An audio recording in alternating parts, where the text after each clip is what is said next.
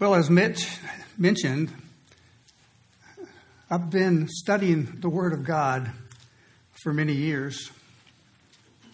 Been a believer for 50 years, pastor for 31 years. And um, I've come to realize the Christian life isn't nearly as complicated as we seem to make it. King Solomon realized that. He's the one that wrote the book of Ecclesiastes. At the end, he said, Fear God, keep his commandments. And as I was preparing for this and wanted to share with you, some verses came to mind, and Deuteronomy is one of them. It says, Seek him and search him with all your heart. Again, in Deuteronomy 6 5, it says, Love him with all your heart.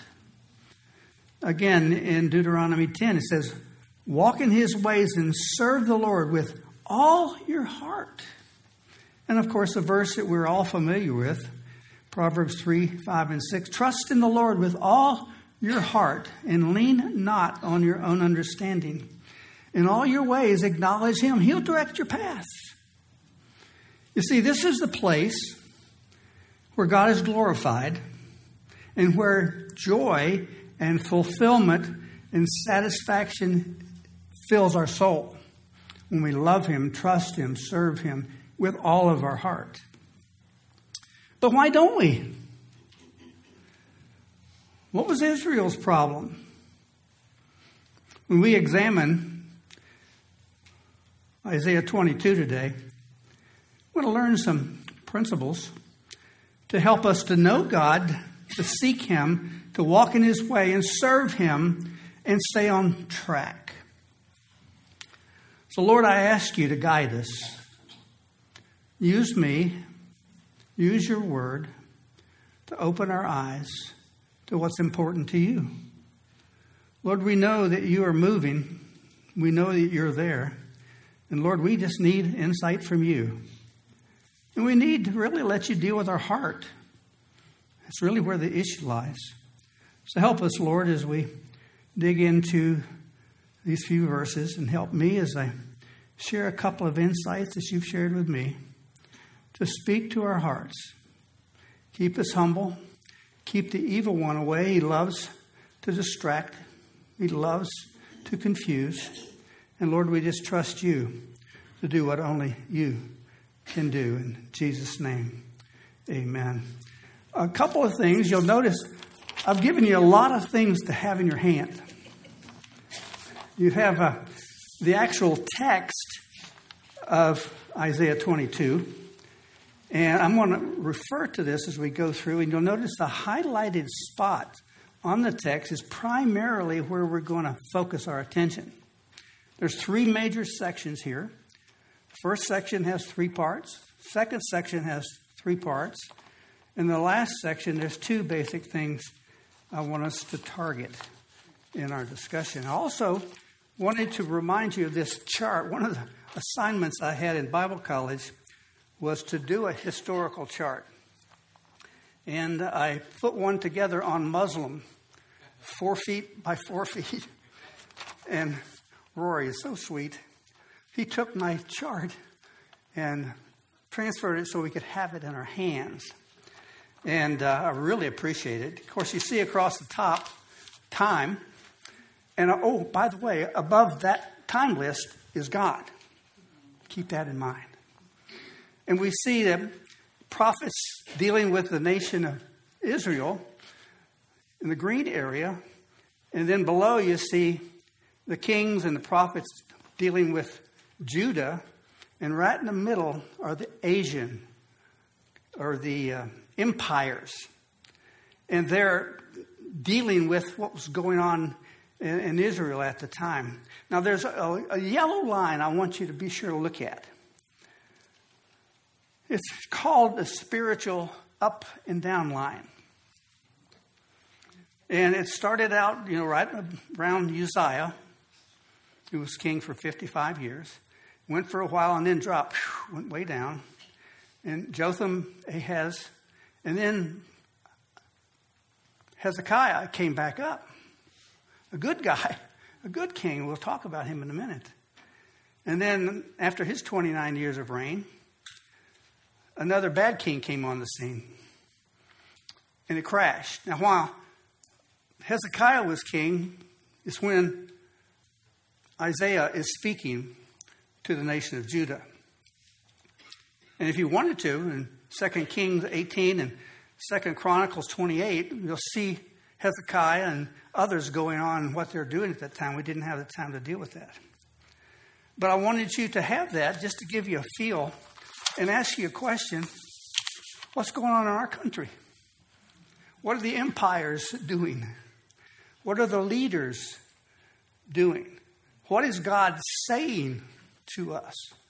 And I, am blown away when I look at this, these verses, to see how up to date they are for us today. Now, I wanted you to get a little background before we actually get into the text. Remember Isaiah, chapter 1, it says, A vision of Isaiah, the son of Amos, concerning Judah and Jerusalem. So God's saying, I've got a, a man here that I want to be my vessel to communicate to my people. And the, and the first six chapters of, of Isaiah is fascinating when you start looking. He goes through and identifies all kinds of problems. And then at the year that King Uzziah died, he saw the Lord in a fresh, new way. He recognized, man, I'm a sinful man. I live in the midst of sinful people. And then the angel, of course, came down, took fire off of the altar and put it on his lips. And the angel said this Behold, this has touched your lips, and your iniquity is taken away, and your sin is forgiven. Man, he was transformed. And I love the next thing he said. The Lord said, Who's going to go for me? The first thing he said, I'll go, I'll go. And then the Lord said, Are you sure you want to go? you and said, Well, you're going to go, and I'll let you speak and speak and speak and realize the people you speak to aren't going to listen. Believe me, being a pastor, I understand that. I'm sure Mitch does too, many times. But I love the fact that for, I think, 66 chapters, he spoke and he spoke. God gave him a vision, he spoke. And you know what's neat? During that process, some people responded. And that's the beauty of the whole process. But what he does, he pulls back the curtains of what's going on in the hearts of his people and helps them see you got a problem, and here's the problem, and by the way, here's how you deal with it. Now, before we get into the text, I got a couple other things, sort of background material.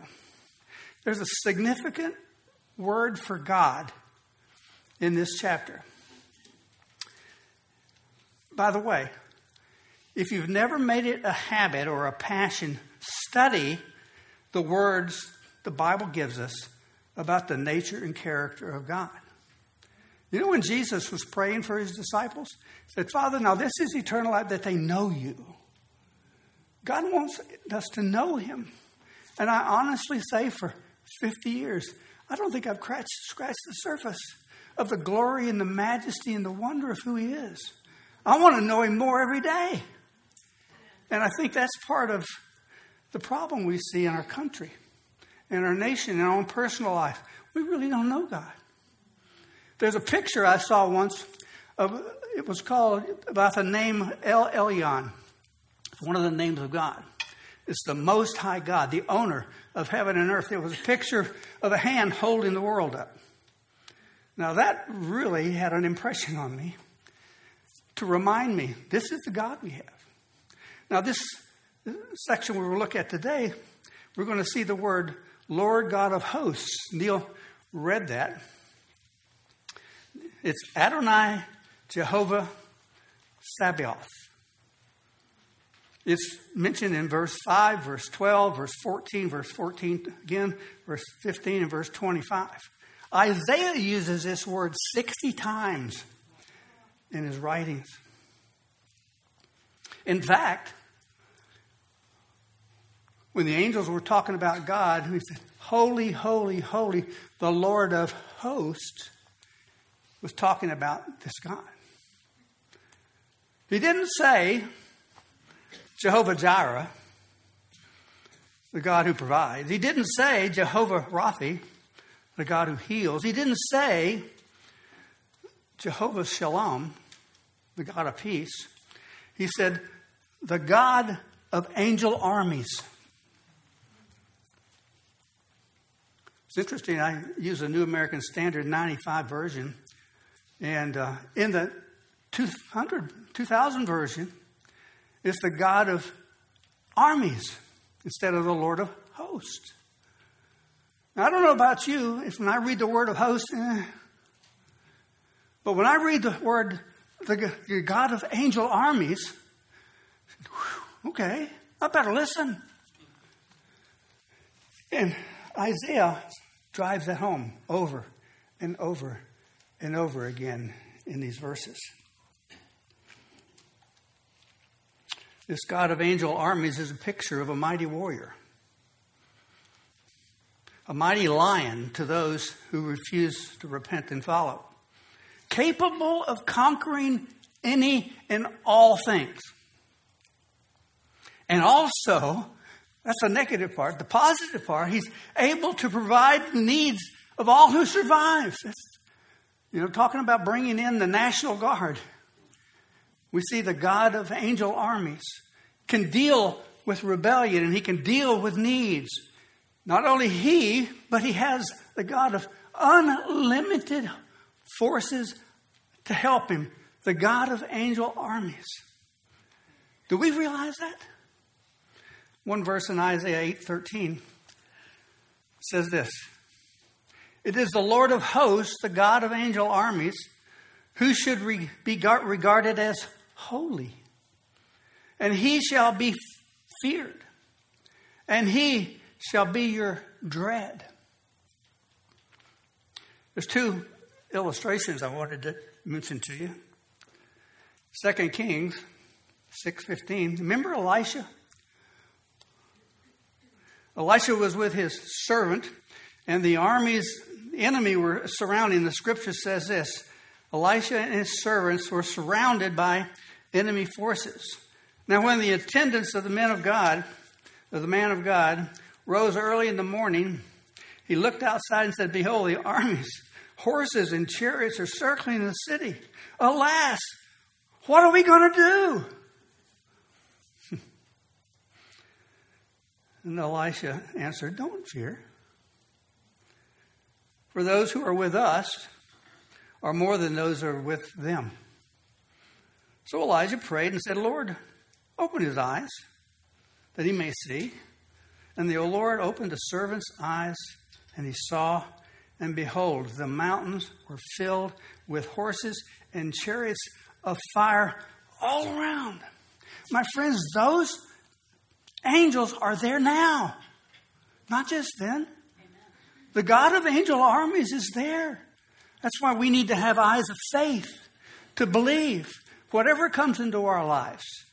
Now, King David saw that as a little boy. Remember when he stood against Goliath? I love that story that David said to Goliath, the Philistine, you come to me with your sword and your spear and your javelin. I'm coming to you in the name of the Lord of hosts. And the text says, the God of the armies of Israel. That's the God we serve. That's the God that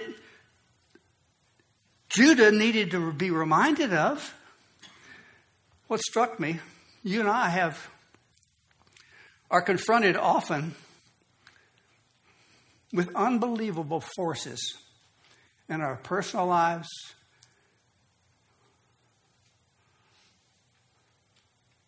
We also have giants that we're confronted with. The giants of issues with our family, the giants of financial challenges, the giants of broken relationships. And we can be afraid or we can say, I'm going to go to the Lord. I'm going to trust the God of angel armies to help me. He will. He promises He'll never leave us nor forsake us. Oh, Lord, help us. Lord, give me eyes to see and a heart to believe. You're always there. You know our needs. You can provide them. You can deal with whatever the enemy comes, whatever he throws, or you can deal with whatever I need to continue on the race that's set before me. But Lord, help me to have eyes to see the God of angel armies. I'm going to try to highlight that phrase through our study as we go through this. Now, there's two other things I wanted to be sure to mention before we get into the text. I'm going to preach a sermon before we get to the text. Forgive me. I'm bad about that. It's a good thing I don't get many opportunities to preach. One of them has to do with the word valley of vision. When you read through that, that sort of struck you. What's he talking about, the valley of vision? Well, I, I listened on YouTube. There was a, a pastor who preached a full hour sermon on explaining what the valley of vision was. And basically, in, in, in Israel, there's three different valleys the Kidron Valley, where on the east you got the, the Mount of Olives, and the other side of it, you have a wall of Jerusalem. And then in the middle, you have what's called, let's see if I can remember, Tishproran Valley. And then you have another one called the Hinnom Valley. Very info, in, interesting insights. You know, but here we see Isaiah, who's raised primarily in this area, who's given multitude of visions. He calls this the valley of vision, which I believe, and a lot of people I've read, saying he's trying to identify this is the place where God has spoken to me and revealed to me what he wants us to learn, especially in Jerusalem. So the word valley of vision refers to Jerusalem. Makes sense. The other thing I wanted to be sure to mention prophets like Isaiah are given visions of God's plan. And after they see them, often they see them in like they look into the future and they'll say this event, this event, and that event. And they'll, they'll write it, and it's almost like squeezing them all together. There's a interpretive phrase called prophetic foreshort, foresh, shortering, foreshortering. That's a hard word to say. One author said this is events are spoken of of future activities, but they also seem like they're taking place now. It's almost like going into a standing. In, my, my son lives in one of my sons lives in Colorado, and we can look at the mountains, and we, it looks like the snow is right on the top of the first uh, mountain, but it's really on the third. So as we look into the scriptures, there's a lot of different prophetic for shortenings. In other words, in, in Isaiah 11 1 through 4, Isaiah is going to speak about the first coming. And then immediately he'll go into the second coming. Like it's already happening. So it's helpful, and we'll get a little more detail to this when we get to the last few verses, because I think it really applies when we start seeing the many times the scripture speaks about the Messiah, about Jesus. And that's important. Now, if you're ready to get into the text, if you got your notes there, the God of angel armies brings judgment to the valley of vision because they abandoned the Lord.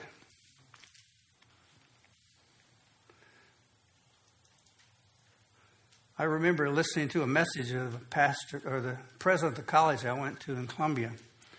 It was a message that really struck me. It said, Let me get home before dark. That's what he said realizing that I can be a believer and I can be in the Word and I can continue, but there is a reality that I need to persevere. God's going to be there, but do I continue to seek Him? Do I continue to serve Him? Do I continue to stay connected to the vine? No, you know, there's a lot of people, more and more in our culture today, that are abandoning the Lord. I don't know about you, but I want to pray, Lord, keep me in your name. Jesus prayed that. You can't buy, find a better prayer. Keep me in your name. So as, as we read, oh, a couple of other things. Remember Demas? Demas was part of the, the team of, I think it was Paul's team. Yeah, it was. He left the Lord because of his cares for the world. He abandoned the Lord. And as we look at the scriptures and we look at some of the cross references, this is emphasized over and over and over again how they abandoned the Lord. So follow along with me as we read the text. And then I want to make three comments. The oracle concerning the valley of vision. What is the matter with you now that you have all gone up to the hilltop? I don't know about you, but I'm not sure what he means by that. Could be, I want to see what's happening out there. Could be, I want to go to have a party up on the mountaintop. Not sure why. But it was definitely an affront to Isaiah. And I wonder how who he was talking to. This is something that came to my mind. Was he in a business meeting talking to the people? Or was he just sitting down with the elders at the gate? Don't know for sure. But he really does say, You need to know. You need to be aware. This is something I want you to be aware of. Verse 2 You who are full of noise, you boisterous town, you exalted city, your slain were not slain with the sword, nor did they die in battle. Perhaps famine, perhaps pestilence, perhaps COVID. All your rulers have fled together and have been captured without the bow, and you who were found were taken captive together, though they had fled away. So the word fled is mentioned two or three times. Therefore I say, Turn your eyes away from me, let me weep bitterly. Do not try to comfort me concerning the destruction of my daughter, the daughters of my people. For the Lord of hosts, the God of angel armies, has a day of panic, a day of subjugation, a day of confusion in the valley of vision, a breaking down of walls and a crying to the mountains. And Elam takes up a quiver with the chariots and infantry and horsemen, Kir and covers the shield. Then your choicest valleys were full of chariots, and the horsemen took up fixed positions at the gate, and he, the God of angel armies, removed the defense of Israel. Three things let me touch on. The God of angel armies has a day of trouble for those who abandon him. There was a pastor down in the South called R.G. Lee, 1957. He preached a sermon, and some says he preached it 1,500 times. It's called Payday Someday. You see, what we reap, we sow. God makes it very clear. By no means will He clear the guilty. You can't continue to resist Him and ignore Him and not follow Him and expect Him to just sort of blink an eye.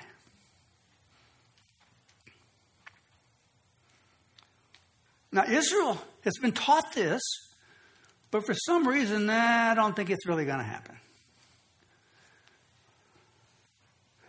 A day of panic, disturbances, fright, and terror, a day of subjugation, conquering, suppression, a day of confusion, perplexity, lack of certainty, disorientation. I don't know about you, but we went through that when COVID came. Man, what a mess. What a confusion that was taking place. What a panic people have. That's just a blink in the eye of what God can do if he so chooses. Can you imagine being in Ukraine when Russia attacked? Or in Israel when Hamas attacked? I can't. Frightening. But you know, from God's perspective, let me share with you what's happening.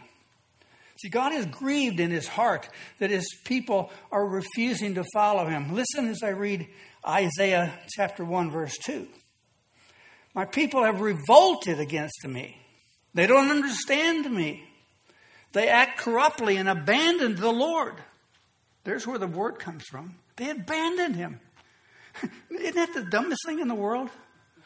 The most glorious, powerful, loving, compassionate God of the universe. They abandoned him. What about us? Wow. God, they were busy going to church. They were busy offering sacrifices. They were praying their prayers. The scripture says, Your prayers are abhorrent to me. I hate your sacrifices.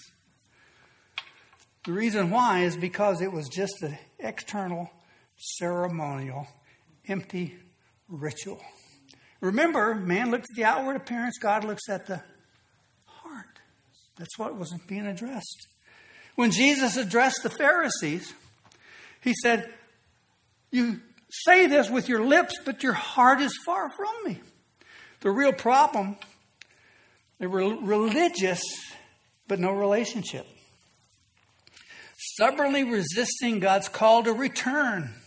They refused to seek Him, to draw near to Him. I believe the Bible calls that unbelief. You know, that's the only sin in the Bible that's unforgivable. The unpardonable sin is unbelief. Wow. Question for you. When the Lord looks at your heart, are you just going through the motions? Or do you have a humble spirit and a contrite heart, trusting in the Lord? You know what the Lord is saying basically to Israel? He said, I've had enough. Isaiah 111 said, The Lord said, I've had enough. A day of reckoning has come. What I love about the prophet's chart, we see a lot of caving in. Uh, the northern kingdom had already been captured by Assyria, and we see a lot of oppression coming in on Judah. But because of the intervention of God in the life of Hezekiah and Eliakim, Eliakim, there's a revival that takes place, and God basically okay, I'll hold off. I'll hold off. He is merciful, He is long suffering. But there is a time of reckoning.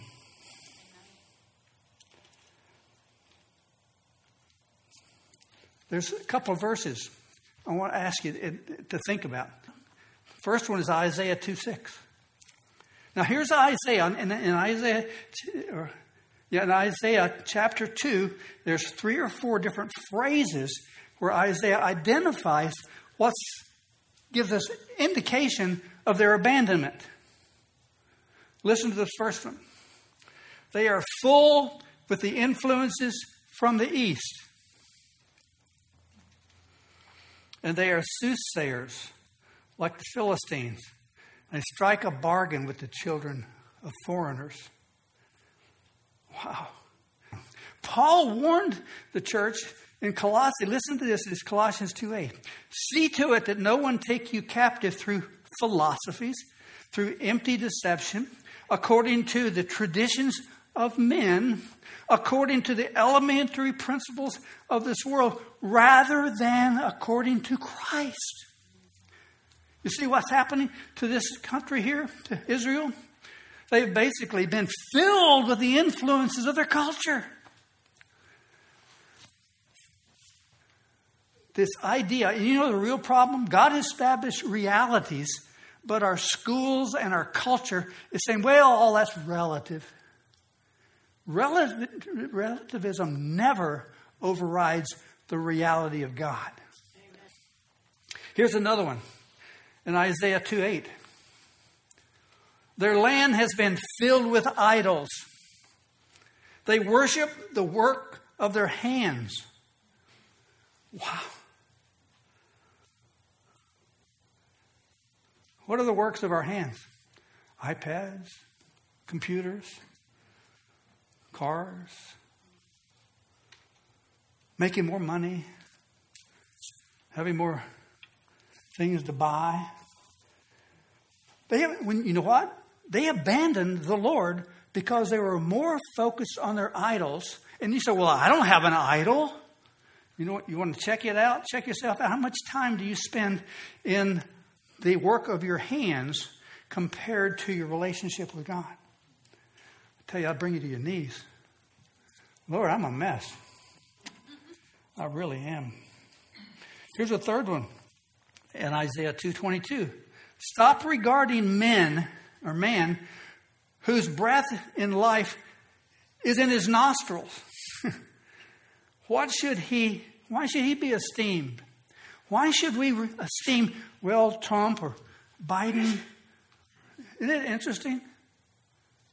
Often we'll abandon our relationship with God because our focus is more on earthly things. It says, Behold, the, the Lord of hosts, the God of angel armies, is going to remove them. They come and go. But one thing for sure the God of angel armies is always there. I'm going to skip one because of time. But there is one more I want to mention Isaiah 5 24 and 25. Why did they abandon him? They rejected the law of the Lord of hosts and despised the word of the Holy One of Israel. On account of this, the anger of the Lord was burned against Israel, his people.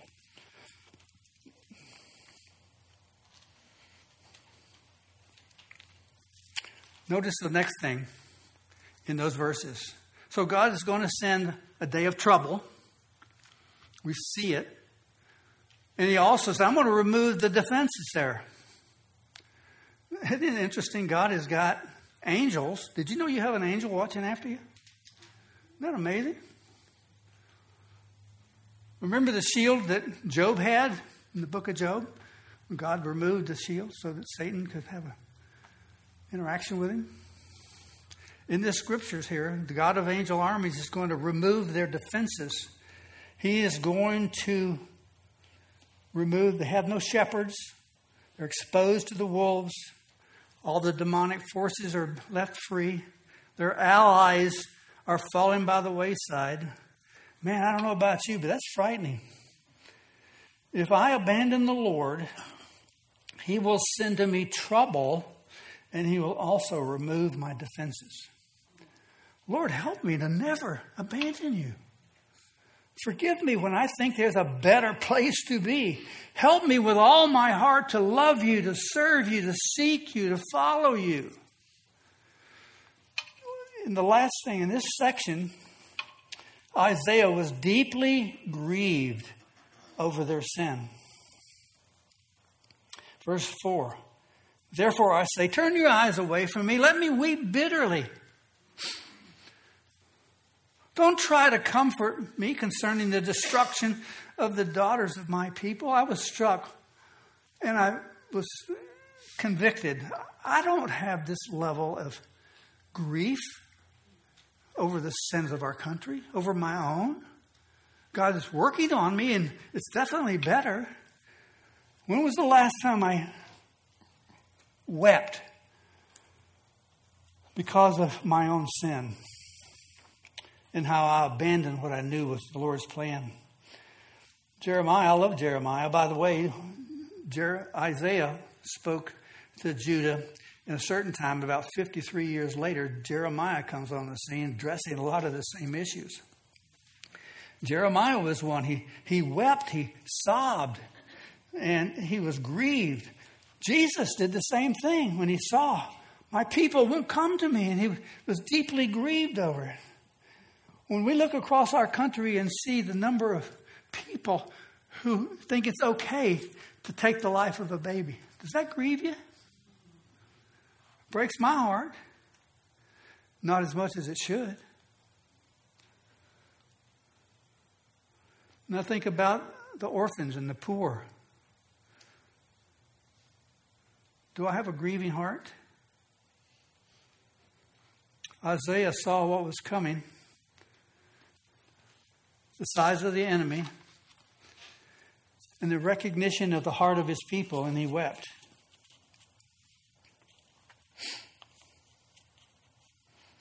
Oh, Lord, give me a heart like that. Next section, 8 through 14.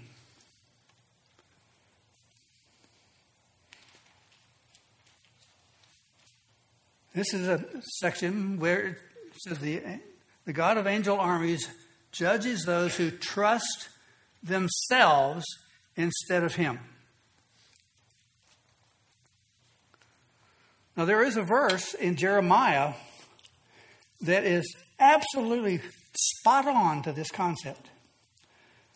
If you have your Bibles, you can look at Jeremiah 2:13. In fact, I encourage you to memorize this verse because it really identifies what Isaiah was addressing with the nation of Israel, what God's basic concern is for us as his people, and it really nails the issue of what's happening.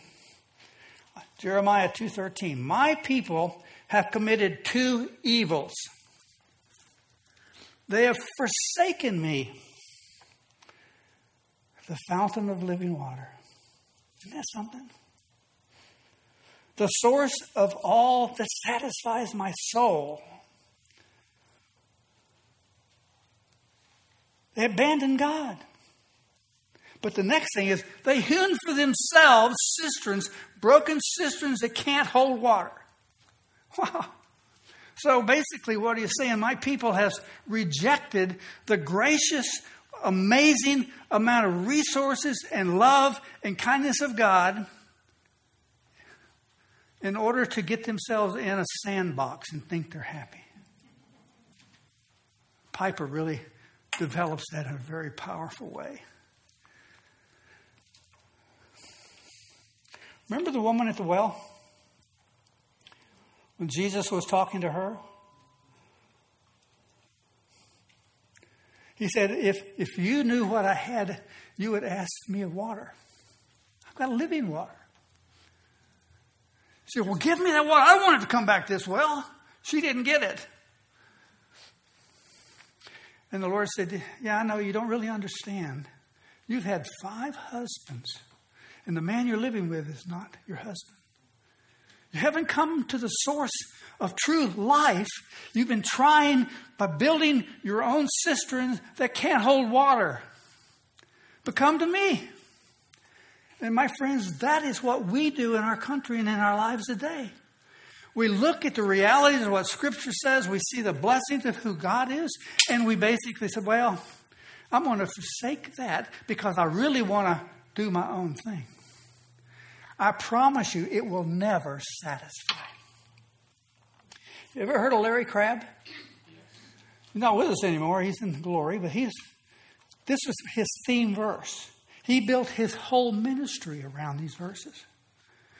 He was a professor I had in Bible college for one summer. He had a book called Inside Out and Shattered Dreams.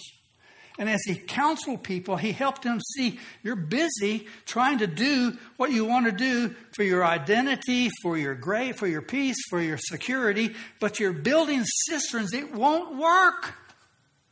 But let me tell you what will the fountain of living water. So listen now as we read these verses 8 through 14. In that day, you depend on the weapons of the house of the forest. House of the forest is military stockpile, basically, is the way of saying. And you saw the breaches in the wall of the city of David. There were many. And you selected waters for the lower pool. You counted the houses of Jerusalem. You tore down houses to fortify the walls. And you made the reservoir between one wall, two walls, for water for an old of an old pool. And basically they, they built a conduit or a cistern from a spring outside of Jerusalem and brought it in under the wall and to the pool of Siloam so that they, when the enemy came, they couldn't have the fresh water they were keeping. Smart thing to do. But the next thing is the where they fell off the deep end. But you did not depend on him who made it, nor did you take into consideration what him who planned it long ago. Therefore, in that day, the Lord of hosts, the God of angel armies, caused you to weeping and wailing and shaving of your head and wearing sackcloth. Instead, there is gaiety and gladness, killing of the cow, uh, cattle, and slaughtering the sheep, eating of meat, and drinking of wine. Let us eat and drink, for tomorrow we die. Here's another transition. But the Lord of hosts, the God of angel armies, revealed to me, revealed himself to me and said, Surely this iniquity shall not be forgiven you until you die, says the Lord of hosts, the God of angel armies. Go ahead and build your kingdoms on earth. Go ahead and build your stockpiles. Go ahead and make sure your 401k is, is packed. But if you do all those things, which aren't bad, and you don't consider and depend on me, you're in big trouble. Three things I wanted to touch on. First, when they disregarded the Lord, it's called the sin of reliance or independence. Lord, arrogant self sufficiency. And the Bible calls it pride. That is the characteristic of Satan. In Isaiah 14, we won't look there, but God has already told him, I got a plan. I'm working out my plan. I'm going to bring Assyria in. You're going to be in captivity, and I'm going to bring you to a place where you finally come to your senses. And they ignored his plan. I like verse 27. The Lord of hosts has planned, and he, he who, and who can frustrate it? And as for his stretched out hand, who can turn it back? We can't. We need to know God's plan and cooperate with His plan. Yeah, go ahead and live life. Go ahead and take care of your family. Be faithful in serving your home. Go ahead and build up, you know, the walls of protection. Don't be stupid and foolish. But also, don't abandon the Lord. Don't think you can do it on your own. One pastor that I was reading, he titled this section God is absent, which basically demonstrates an unbelieving spirit. Jerry Bridges, in his book, The Joy of Fearing God, wrote, We must realize that God wants us to learn that we are desperately dependent upon Him for life itself, for our daily bread. What's part of the Lord's Prayer? Lord, give us this day my daily bread, for protection from the enemy, for future plans. John Murray, in that book, said this The fear of God means that God is constantly in the center of our thoughts and apprehension, and life is characterized by an all pervasive consciousness of dependence upon Him and our responsibility to Him. This attitude of absolute dependence on God is not one to be temporarily assumed, like in a crisis, but is to be sustained through all of the routine activities of life, both spiritual and temporal. We need to cultivate a spirit of dependence on God, just as much as going to church or teaching a Sunday school class every day. That's one of the things the Lord's working on me. I shared with some of you guys. I want to learn how to practice the presence of God 24 7. I want to recognize that the Bible says He is the potter and I am the clay. What good does the clay do if you're not on the wheel? I need to keep myself on the potter's wheel instead of resisting him. We recognize also, the scripture says that he is a good shepherd, and the, the sheep hear his voice and they follow him. If I want him to be my good shepherd, I need to listen to what he has to say and do what he tells me to do. Other scripture says that he's the chief cornerstone. I love that analogy. He's a, you know, a cornerstone is, is given to set for direction and stability. If I build my life on the chief cornerstone, the Lord say, okay, I'm going to give you direction and stability. We wonder why lives are falling apart. What stone are you building on?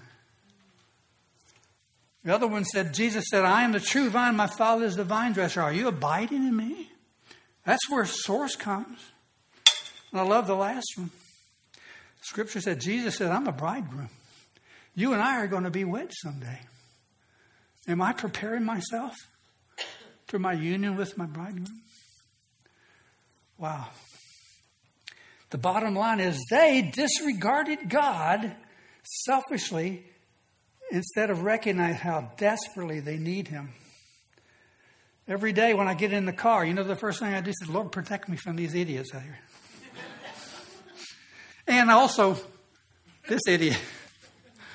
I, I'm getting to the place where I recognize anything could happen at any time. I need you, Lord. I need your protection. I need your provision. You know, how often we hear that somebody gets cancer or some disease. Lord, keep that thing away from me. I don't want that.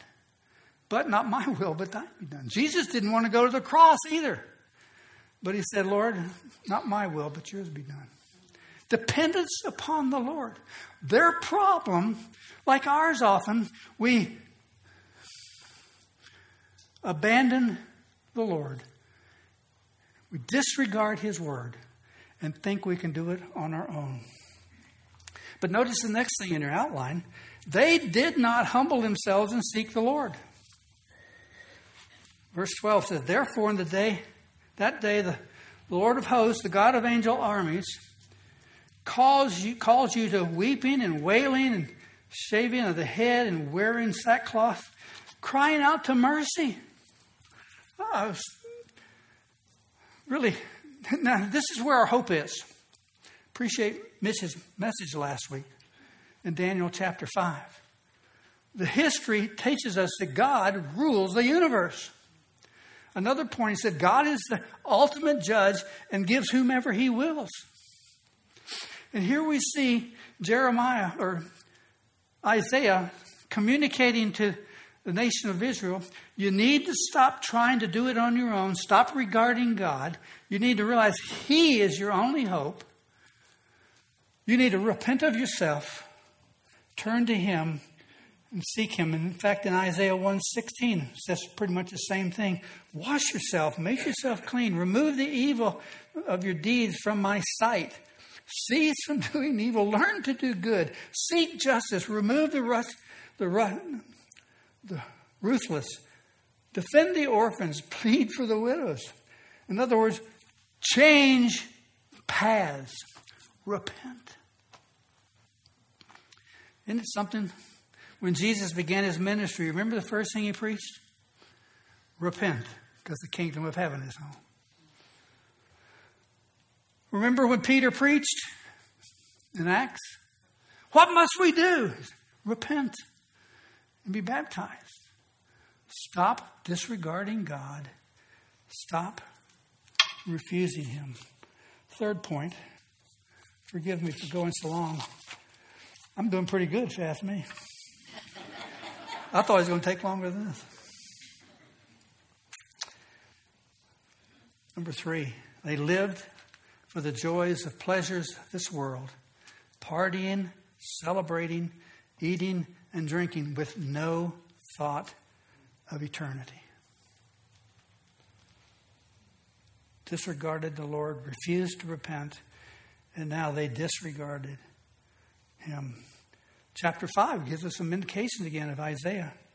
He said, Woe to you, add houses to houses and join fields to fields until there's no more room. Another one says, You drag iniquity with the rods of falsehood. You're deceptive and full of lies. Isaiah 5:20 Woe to those who call evil good and good evil, substitute darkness for light. Wow. And this is woe to those who are wise in their own eyes, clever in their own insight. Oh Lord, help me. Help us. Forgive us for going through life with no thought for eternity. Help us to seek you first and your kingdom. Help us to always draw near to you. You say you will draw near to us. Help us, Lord, to learn from your word, listen to your spirit, and be quick to repent when we get off track. As John said, if we confess our sin, he's faithful and just to forgive and to cleanse. How often do we sin? Constantly our words and our thoughts and our attitudes and our motives. Help us, Lord, help us to stay humble before you, realizing how desperately we need you. And then the last point we want to look at, number four in your outline the God of angel armies puts down pride and raises up his servant. What Isaiah is doing is moving from a general principle to a specific. He puts down Shebna and raises up Eliakim. Here we see a picture of the wheat and the tares, or the sheep and the goats. Someone who abandons the Lord and tries to build his own kingdom. See, God is a God of mercy, but He works based upon our humble attitude toward Him.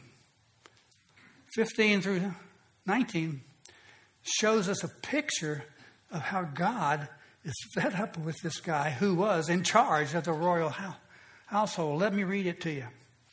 Thus saith the Lord of hosts, the God of angel armies, Come go to this steward. He's talking to Isaiah. Go talk to the steward, to Shibna, who is in charge of the royal household.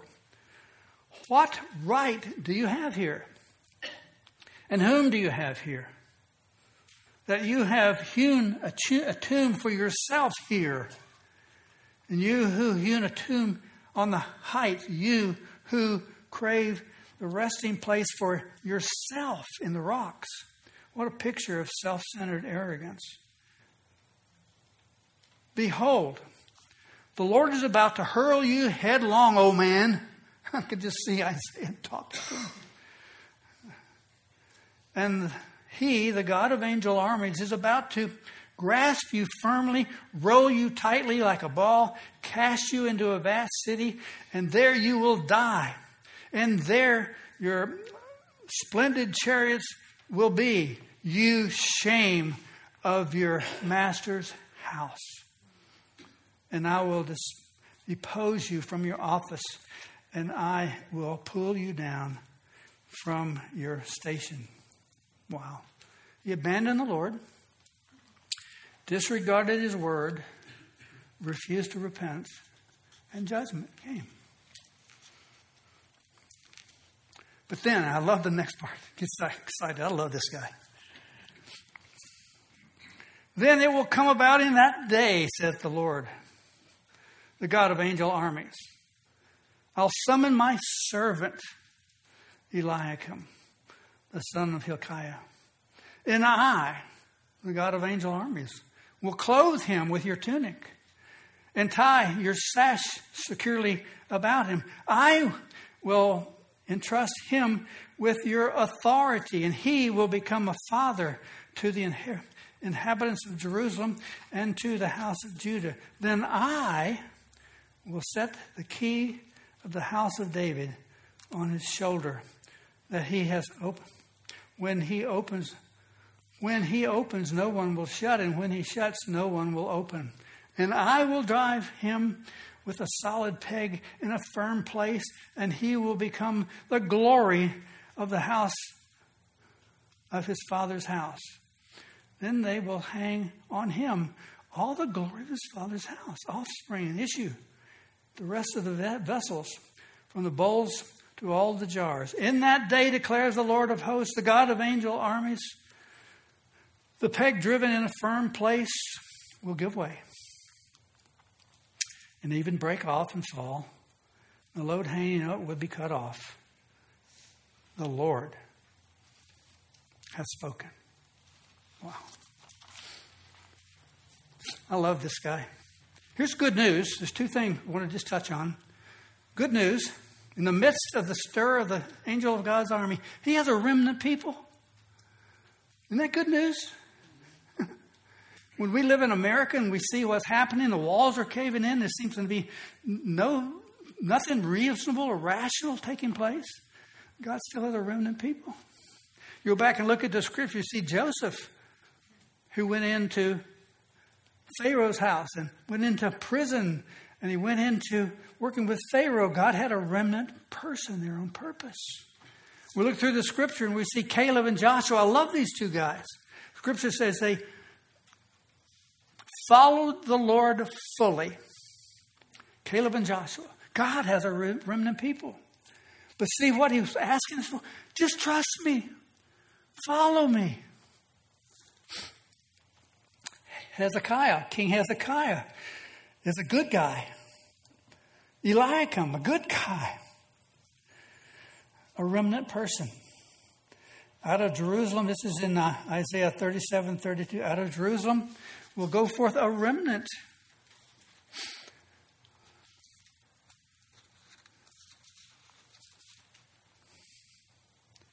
Are you a remnant person?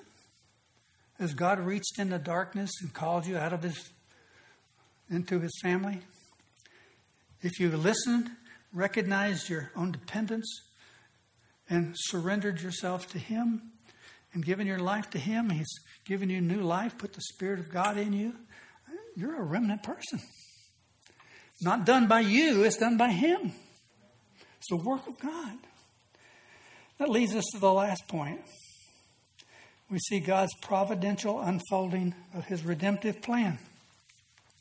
All through the book of Isaiah, there are many references to the Messiah. I read something yesterday and I hadn't had the chance to check it out, but it says that there's over 330 prophecies about Jesus in Isaiah. 110 of them refer to the first coming, 220 refer to the second coming. I wonder what was on Isaiah's mind. Jesus is coming. Man, alive. I'm excited. See, God has a plan, and it's unfolding. I look back and see my mom and dad. Mom's still around, the dad's in the glory, and recognize God had a plan to place me in their home where they started working on me. God had a plan, a providential plan of redemption. When He brought me to a place where I recognized, man, I'm a sinner and a mess. And I cried out, Lord, I help me. God had a redemptive plan. And you know, it's all centered around one person. When Isaiah wrote in, in Isaiah 7 14, therefore, the Lord will give you a sign. It's called a virgin birth. His name is Emmanuel, pointing to Jesus. Again in Isaiah 9 6, a child will be born, the government will rest upon his shoulders pointing to Jesus. And then our verse in chapter 11 1 a branch of the root of Jesse will bear fruit, pointing to Jesus. And I don't know about you, but when I looked at these last few verses, the first thing that popped out, well, it talked about the keys of the kingdom. But I started looking at this and said, man, almost every characteristic points to Jesus. My servant, he, uh, he's going to have authority. He'll have the keys to the uh, house of David, become the throne of the glory of his father's house. He's going to be stable and rock solid. See, Isaiah's point. Let me tell you about Jesus. The one thing that's different between Jesus and okay, Eliakim, he died. Jesus didn't. He was born, lived, crucified, buried, three days, rose again, ever to live. And you know one of the profound things that's grabbed my heart? He ever lives to make intercession for me. Man, I'm so glad. Not only is the Spirit of God praying for me, I had two, two of uh, our guys text me this morning and say, Ron, I want you to know we're praying for you. And I want you guys to know, many of you, I'm praying for you. We need it. God has reached down and done a marvelous thing. See, for Eliakim, my servant entrusted with authority, the father and inhabitants of Jerusalem, keys to the kingdom. Let me ask you something. You may think I'm crazy, but this happens to me sometimes. What is the keys to the kingdom? Is it possible it's talking about the cross? Hmm.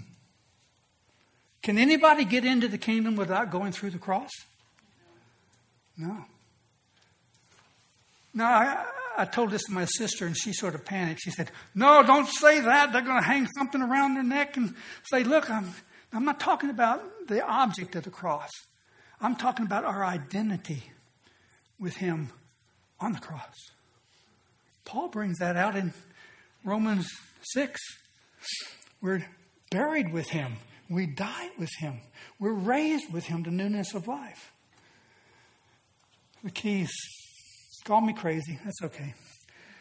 When you get old like me, it doesn't really matter anymore. But you know, the last thing of the prophecy moves on into the future. Isaiah 53, where it talks about He was pierced through for our transgressions, He was crushed for our iniquity. All of us, like sheep, have gone astray. We've abandoned the Lord. We've done it our own thing. The Lord has, and we've turned our own way. But you know, here's the most powerful. But the Lord has laid on him the iniquity of us all. And Philip was running across uh, in the road of going from Jerusalem to Gaza, I believe it is. And there was a guy from Ethiopia in a chariot reading the book of Isaiah. And he was reading these verses. He was led as a sheep to slaughter, and a lamb before shears is silent. So he does not open his mouth. In humiliation, his judgment was taken away. Who shall relate to this generation? For his life is removed from this earth. And the Ethiopian eunuch said, Who is he talking about? And you know what? The so Ethiopian, beginning at Isaiah 53, he started to explain to him about Jesus. Isn't that glorious? So when you and I start looking at the book of Isaiah, yes, we want to look at him dealing with individual and nation issues at that time, but he's always pointing this way, always pointing to Jesus, always pointing to Jesus. There's no better place for us to point to, and no better person for us to give our lives to. Let me summarize quickly. Thus saith the Lord God of angel armies, the commander in chief a warning don't abandon the Lord. If you do, you're in deep, deep trouble. The second thing, he says, the God of angel armies, your self centered self sufficiency will bring judgment. You need to depend on me. Now, not only do we see a valley of vision, but as far as I can see, this is a of decision for each of us. Every day when we wake up, Lord, am I depending on you? How about you today? If you really get honest with your heart, not your behavior, not because you're here, but in your heart of hearts, what's going on? Does your life demonstrate you're abandoned the Lord, more focused on this world, building up treasures on earth? Or you say, Lord, no, no, I, I got to live and take care. But my heart is yours. That's what I want.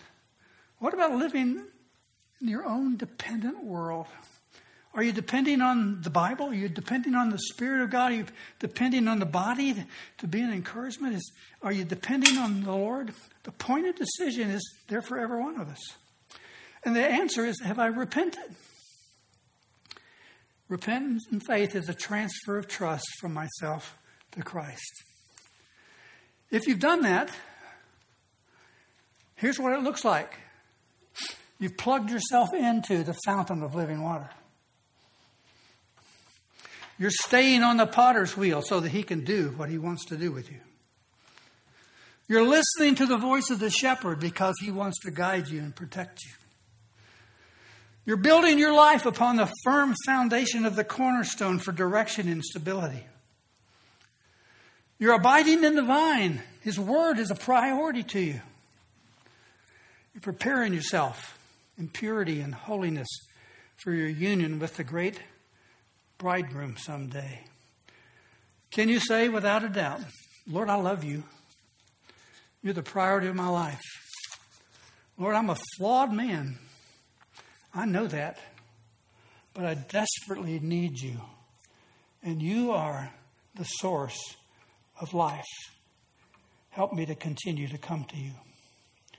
Before we sing our last song and before I pray, there's a couple of questions you have on your notes. I want you to ponder. Are you going through the motions? Or do you, do you have a humble and contrite heart that trusts the Lord? Do you hate sin? Are you grieved over it in yourself and in your nation, our nation? Do you faithfully seek the Lord, the God of angel armies, to protect you, give you wisdom and direction? Is the Lord prompting you to know Him? love Him, seek Him in a deeper way? Lastly, are you trusting the Lord to do what is good and right in the circumstances that you seem that seem to be unsurmountable? As I pray, ponder those. Think about it for a moment. Lord, thank you for giving us this time together. Thank you for helping me not to cough. Thank you, Lord, for the fact that your word is a lamp unto our feet and a light unto our path. Thank you for giving us examples like Elijah, who sees you there always. Thank you for King David, who stood before Goliath and said, The, God of hosts, the God of angel armies is behind me. Lord, help us, help me to remember, think of that to be aware of that, be convicted of that every moment of the day. Lord, we pray if there's anyone here today that has not come to a place of recognizing that they've been trying to live their life on their own without you. Lord, bring them to an awareness of their sin. And even more than that, bring them to the awareness of the great blessing from a loving, merciful God that's available if they'll humbly repent and transfer their trust to you. That's up to you, Lord. You're the one who does it. So we just cry out to you to pull down any resistance or re- rejections, pull down any ideas or concepts that are there. And Lord, if there's anything I've said that's not from you, wipe it from our mind. But the things that are from you, Lord, build them into our hearts so we will live for your glory and gain the joy and the peace